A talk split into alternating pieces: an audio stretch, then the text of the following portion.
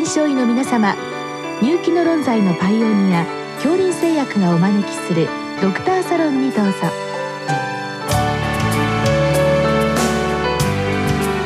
今日はお客様に東北大学大学院公衆衛生学教授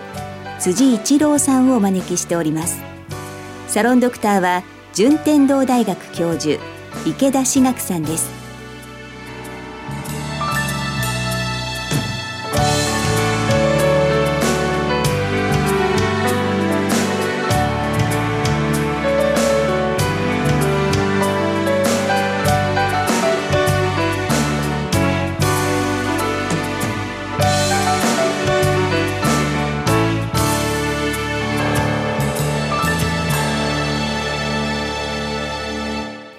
なおこの収録は電話収録で行っています。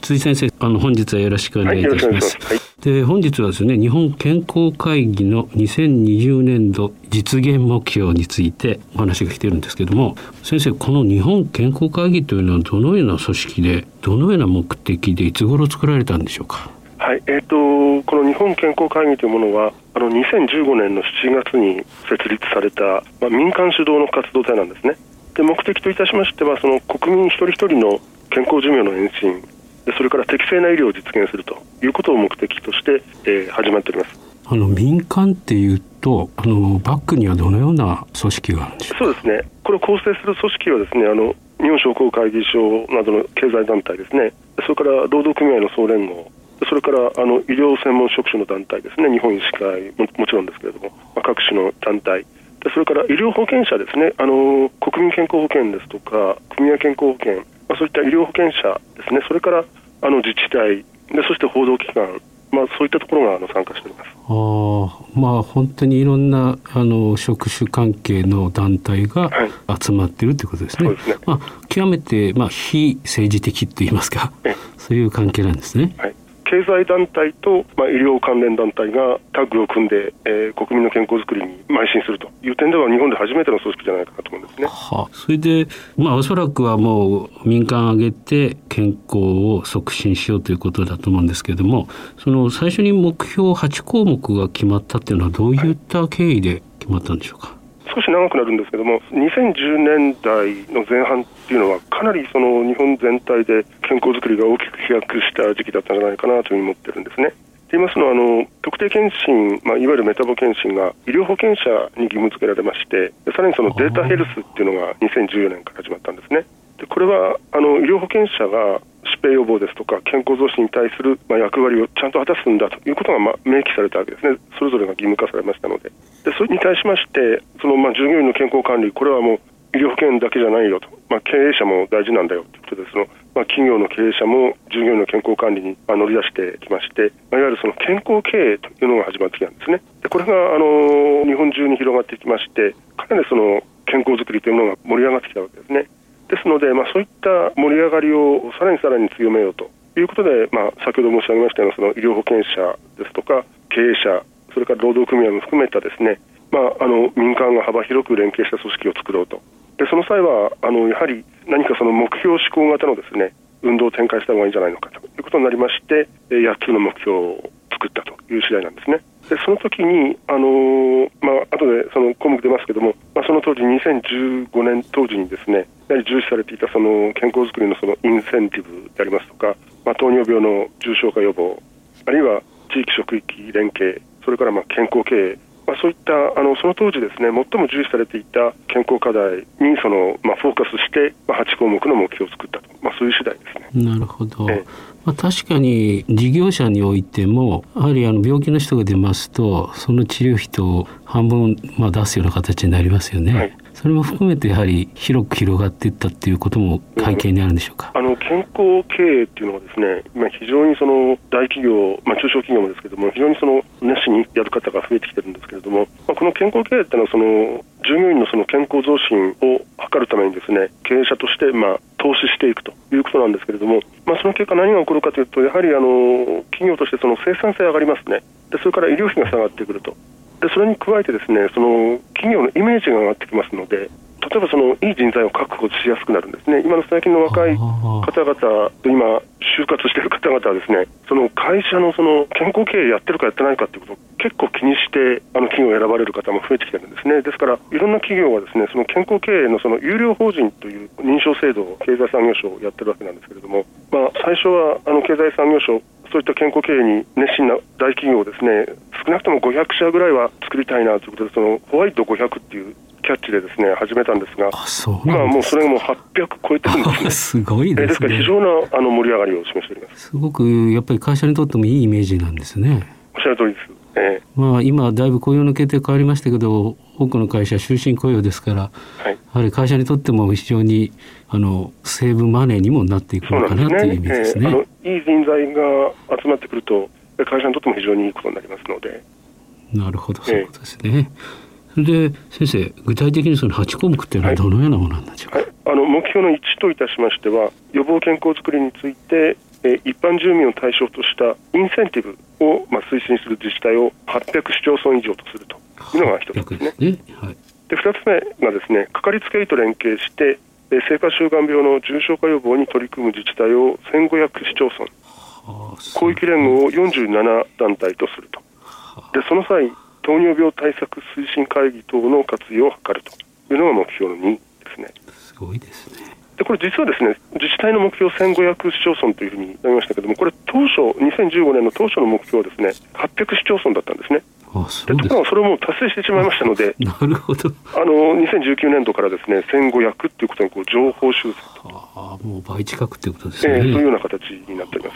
す。すごいですね。それから目標の3つ目なんですが、えー、予防健康づくりに向けて47都道府県の保健者協議会すべてが地域と職域が連携した予防に関する活動を実施すると、まあ、この地域職域連携の話ですね、はい、でそれから目標の4と目標の5はですねあの先ほど申し上げた健康経営に関することなんですけれども、まあ、目標の4があの健保組合と保険者と連携して健康経営に取り組む企業を500社以上とするとまあ、先ほど申し上げたホワイト500に対応するものです、じゃこれも達成ということですね。達成します。はい、で目標の5はですね、協会憲法等保険者や商工会議所等の、えー、サポートを得て、えー、健康宣言等に取り組む企業を3万社以上とすると。これもですね、先生、実はあの2015年当初はですね1万社という目標だったんですけれども、まあ、達成してしまいましたので、2018年度からまあ3万社ということにまあ情報修正をさせていただいてるんですね。なんか素晴らしい進み方ですね。はい、あのー、この2010年代にですね、やはり日本の健康づくりは大きく変わりましたね。それで非常に加速されてきております。ですからまあ当時我々が考えた目標をはるかに超えてしまうようなスピード感が今出てます、ね、素晴らしいですね。で次は目標の6でございますけれども、えー、加入者自身の健康医療情報を本人に分かりやすく提供する保険者を原則100%とすると。でその際、情報通信技術、ICT 等の活用を図る、まあ、これが目標の6ですね。なるほど。じゃあ、ご本人に分かりやすく正確にということですね。そういうことです。はい。なるほど。で目標の7がですね、予防健康づくりの企画実施を提供する事業者の質量の向上のため、認証評価の仕組みの構築も視野に、保険者からの推薦等一定の基準を満たすヘルスケア事業者を100社以上とする、まあ、例えば検診ですとか、あるいはそのデータヘルスのサポートですとか、あの保健指導の実施ですとか、まあ、そういったことをですね実際にやってくれる、まあ、ヘルスケア事業者、まあ、これをですね100社以上にしようと、ね、これはいかがですか、もう達成されたんでしょうか？えしております。先生ほとんど全部 ほとんど全部です、はい、達成されてで目標の8がですね、えー、品質確保安定供給を国に求めつつすべ、えー、ての保険者が後発医薬品の利用干渉など、えー、使用割合を高める取り組みを行うということになっているんですね。以上が8つすべてになりますでこれ全部達成されていてあ全部ではございません。まだまだ足りないところはいくつかあります。えっと、まず目標の1はもう達成してるんですね、はい、で目標の2がですね、えー、今あの、自治体で言いますと、あの目標が1500なんですが、えー、現実にできているのが1180ということで、まあ、目標達成率がまあ79%。あなるほど。ですまあ、もう少し、まあ、でも時間の問題な気がします、えー、多分そうだと思います。はい。でそれからあの広域連合も、まあ、各都道府県に広域連合がございますので、はい、目標47すべてなんですが、今のところまだ32と。いうことで、その目標達成率が69%ですね。このちょっと逆の意味であの広域連合その47の都道府県とかその達成しているところとしてないところの差は何なんでしょうか？うんそこですよね、あのー、特にこれは、まあ、かかりつけ医と連携して、生活習慣病の重症化予防とかですね、その糖尿病対策推進会議の活用ということがありますので、まあ、その辺のそのかかりつけ医との連携がどれくらいうまくいってるか、そしてまた特にその糖尿病の専門の先生がですねどれぐらい地域に行ってその行政と助けてくれるのかと、まあ、そういったところのまあ整備状況がまあ県によって確かにそれあるでしょうね、えー、あの今あの専門制度のことでいろいろ、まあ、医師の偏在っていうのが注目されてますけど、はい、やっぱりそういったことも各都道府県で、まあ、事情が異なっているかもしれないということですね。そうですね。えでそれからあの未達成はですねもう2つございまして目標の6番目ですね、これはあの、まあ、加入者自身のその健康医療情報を分かりやすく提供する保険者ですねでそうしまして今、これ毎年あの各保険者に調査してるんですが日本全体で医療保険者というのはですね3438団体いるんですね。あの市町村国保ですとか広域連合ですとか健保組合共済組合国保組合協会憲法すべて合わせますと、まあ、3438団体いるんですが、まあ、そのうちきちんとその分かりやすく情報提供ができているというふうに答えてくださった保険者は、まあ、2298団体でしたので、まあ、目標達成率まだ67%、まあ、そういう状況ですね。まあ、この辺もその各保険団体のですね、まあ、力といいますかね、はい、まあ、金銭的でも含めてあるかなという。おっしゃる通りです、さまざま、その特にそういうところはあの色濃く出てますですね。なるほど。それからもう一つ、最後にですね目標の8ですね、あの高圧医薬品の利用干渉ということなんですが、はい、これをきちんと行っているというふうにお答えになった医療保険者がですね、えー、3438団体中815団体。目標達成率が24%ということで、まあ、8つの目標の中ではもう群を抜いて低い達成率ですね。24%ですので。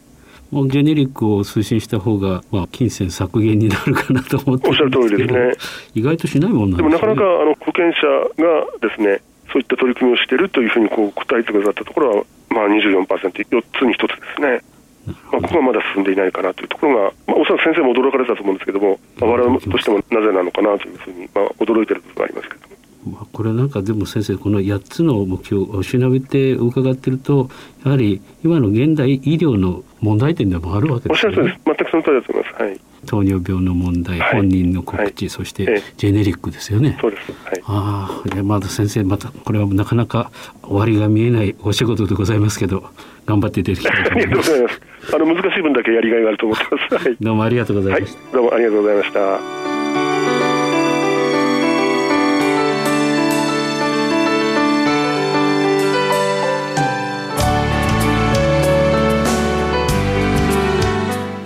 今日のお客様は東北大学大学院公衆衛生学教授辻一郎さん。サロンドクターは順天堂大学教授池田志学さんでした。それではこれで恐林製薬がお招きしましたドクターサロンを終わります。